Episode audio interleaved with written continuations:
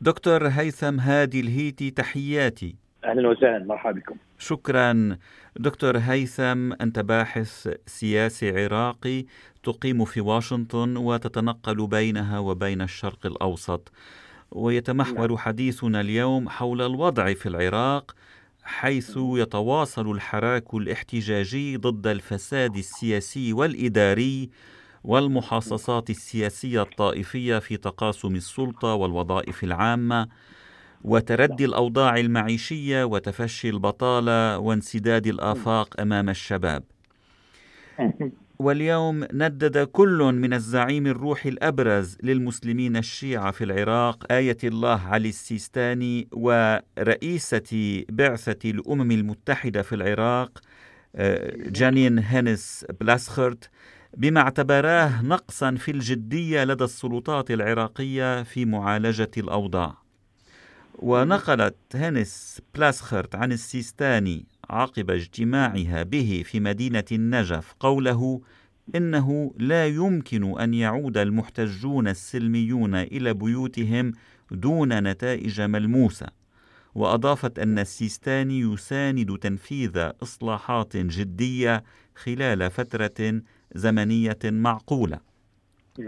وانضمت الولايات المتحدة إلى بعثة الأمم المتحدة في دعوة السلطات العراقية إلى إنهاء العنف الذي حصد أكثر من 300 قتيل وآلاف الجرحى لا سيما في صفوف المتظاهرين منذ اندلاع الاحتجاجات في الأول من الشهر الفائت كما ناشد نعم. البيت الأبيض السلطات العراقية تنفيذ الإصلاحات الخاصة بقانون الانتخابات وإجراء انتخابات مبكرة من أجل إنهاء التظاهرات الاحتجاجية ضد الحكومة دكتور. هيثم هادي الهيتي إلى أين تتجه الأوضاع برأيك في العراق؟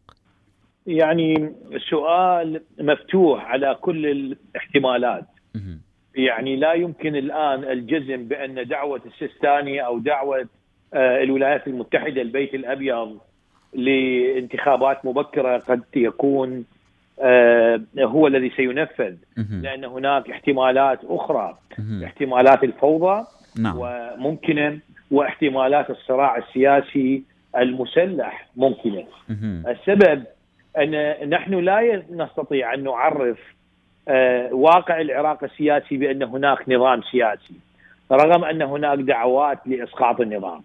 لأن في الحقيقة هناك تشكيل سياسي مكون من تحالف لمجموعة من الميليشيات والعصابات آه، بجانب والحكومة بجانب آخر. وهذا التشكيل أو هذا التحالف للميليشيات والعصابات هو عمليا أقوى من الحكومة. ويمتلك آه، يعني مسلحين ويمتلك آه، أرصدة مالية وقدرات هائلة جدا وبالتالي هناك مخاطر جسيمة محتملة من هذا الجانب. لذلك السيناريوهات مفتوحة نحو انتخابات مبكرة إلى تدخل العالم بقوه ونحو الفوضى أيضا. طيب هذا التحالف المكون من ميليشيات وعصابات كما قلت دكتور هيثم هل قوته ذاتية عراقية أم أنه أيضا مدعوم من الخارج؟ يعني هو مدعوم ايديولوجيا من الخارج من إيران تحديدا كايديولوجيا. نعم. ومدعوم كسياسيا أيضا. ولكن بالنسبة آه، للتمويل الاقتصادي هو هو الذي يمتص الدم العراقي يمتص الأموال العراقية. وبالتالي تمويله من خلال التخويف وبالقوة المسلحة لمؤسسات الاقتصادية العراقية التي يبتزها ومن التجارة والمخدرات وغيرها من الأشياء التي الغير قانونية. طيب نعم. وماذا بإمكان الحكومة العراقية أن تفعل في الظرف الراهن؟ لن تستطيع الحكومة العراقية أن تقوم بأي حل حقيقي لأنها عبارة عن مجموعة من مرشحي آه، قوى سياسية تابعة لهذه الميليشيات. هذه هي حقيقة الحقيقة المرة التي يعاني منها العراق. ولذلك وصل الرأي العام العراقي إلى قناعة نهائية بأن هذا النظام لا يمكن أن يصلح ذاته لأنه عبارة عن خلل حقيقي. ولذلك وجدنا أيضا أن الناس بدأت تضحي بأرواحها مقابل مجابهة هذا النظام أو هذا التشكيل.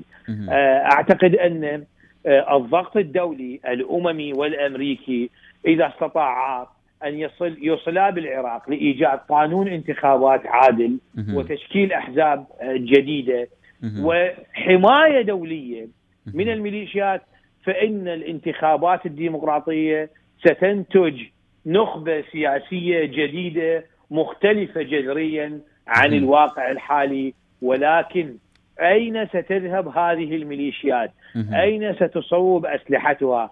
سؤال كبير يحتاج إلى العديد من الأسئلة. الإجابات عفوا. نعم، طيب آية الله السيستاني لم يسحب حتى الآن ثقته من رئيس الحكومة عادل عبد المهدي هل لأنه يعول على دور آه، إنقاذي ما أو على الأقل على دور للحكومة في تهدئة الوضع وتأمين حصول انتخابات مبكرة؟ هذا السؤال معقد جدا وليس من الصحيح أن أعطيك إجابة جازمة عليه هناك يعني داخل المؤسسة الدينية إشكالية كبيرة بأن جزء من السياسيين وصلوا بدعمها ومرتبطين بها. نعم. ليس مباشرة بالمرجع الكبير ولكن لديهم آه، نفوذ وتأثير وبالتالي هناك صعوبات جمة تواجه قرار المؤسسة الدينية الشيعية في اتخاذ قرار حقيقي بمواجهة هذه القوى السياسية.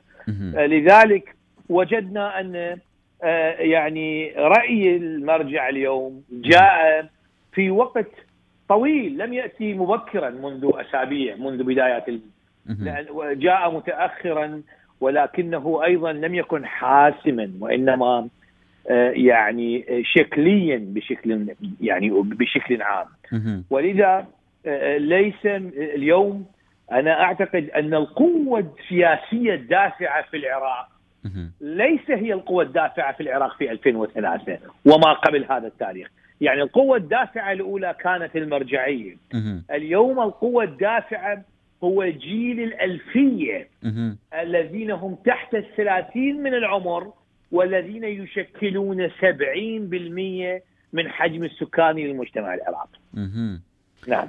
طيب الكلام الصادر عن الإدارة الأمريكية يعني آه، مناشدة آه، الإدارة الأمريكية الحكومة العراقية تنفيذ إصلاحات خاصة بقانون الانتخاب وإجراء انتخابات مبكرة. هل ينظر إليه بشيء من الريبة من قبل العراقيين من قبل المواطن العراقي العادي؟ هل يعتبر تدخلا في الشؤون العراقية؟ لا سيما وأن الولايات المتحدة يعني غزت العراق عام 2003 ولا يزال لديها قوات عسكرية في العراق. أنا سأجيبك بطريقة مخالفة لجميع الإجابات.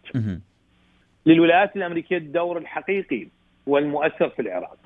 ولا يمكن الاستغناء عنه في الوقت الحاضر. والنظرة الريبة موجودة لدى النخبة العراقية. نتيجة ليس فقط للاحتلال. نتيجة لسوء فهم النخبة العراقية للدور الأمريكي ولقدرته ولتأثيره العالمي. وهذا ناتج بأن النخبة لأنها عاشت في ظل نظام لمدة 35 سنة.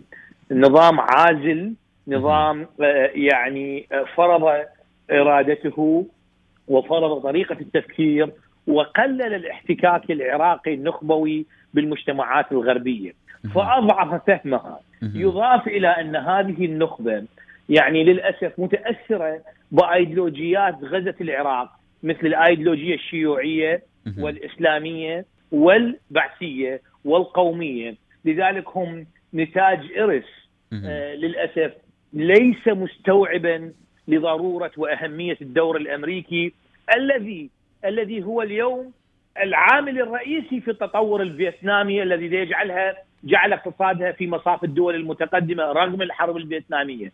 والذي هو له الدور الرئيسي في تطوير اليابان وحمايتها من الغزو الصيني آه، رغم الحرب اليابانية الأمريكية في الحرب العالمية الثانية. الدور الأمريكي مهم ومؤثر وضروري إن كان هناك وعيا عراقيا لبناء استراتيجية مستقبل. أما الدور الإيراني هو مخرب للعراق، إيران لا يمكن أن تقدم تكنولوجيا للعراق، لا يمكن أن تقدم تعليم للعراق، لا يمكن أن تقدم صحة، ولكن الولايات المتحدة لها قدرات هائلة يمكن أن تطور العراق وتبني معه شراكة. الريبة النخبوية العراقية ناتجة من سوء فهم وضعف في استيعاب الدور الأمريكي. نعم ولكن كما تعلم دكتور هيثم هادي الهيتي هناك يعني من سيقول لك بأن الولايات المتحدة قدمت الدمار للعراق بينما إيران تؤمن للعراق حاليا يعني خدمات أساسية كالكهرباء مثلا. سؤال يمكن أن أجيب عليه بدقة. الدمار التي أتت به الولايات المتحدة كما يتحدث البعض هو نتيجة نتيجة لسوء إدارة سياسية عراقية وليس لسوء آه، يعني تقديم دعم أمريكي، هناك آه، الكثير من الفرص التي كان يمكن أن تقدم لو كان هناك سياسيون عراقيون قادرون على الاستجابة خاليه عقولهم من الايديولوجيا أما الكهرباء المقدم من العراق من إيران للعراق لأن مصانع الكهرباء هربت إلى إيران. فككت وهربت إيران لإيران. ولم يكن العراق قبل 2003 يستورد من إيران كل المواد التي يستوردها الآن لأنه كان يصنعها.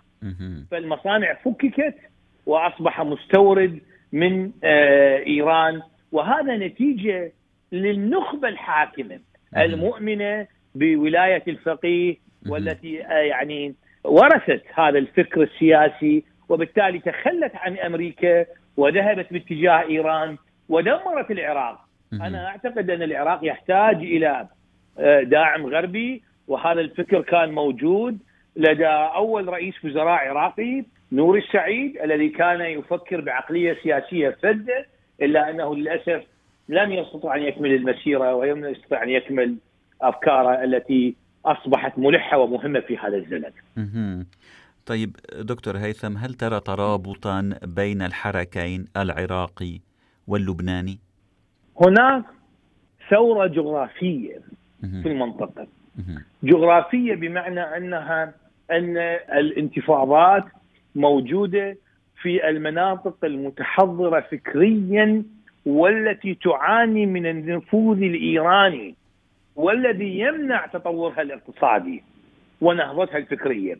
وبالتالي تجد أن لبنان والعراق وهما دولتين ذات آه، نخبة متميزة وذات قدرة على التنور والتطور وذات قدرة أيضا على النهوض الاقتصادي لما موجود في لبنان من سياحة وفرص ولما موجود من طاقة في العراق ولكن النفوذ الإيراني وعسكرة المجتمعين وبث الأيديولوجيا والشعارات للأسف أهلكت هذه العوامل والفرص التي كان ممكن أن تجعل من الدولتين يعني مناطق جذب عالمية خاصة لما تملك من الكثير من الأشياء التي لا تمتلكها الدول الأخرى.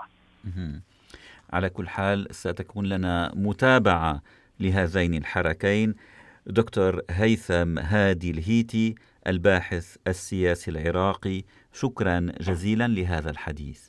شكرا لكم. العفو.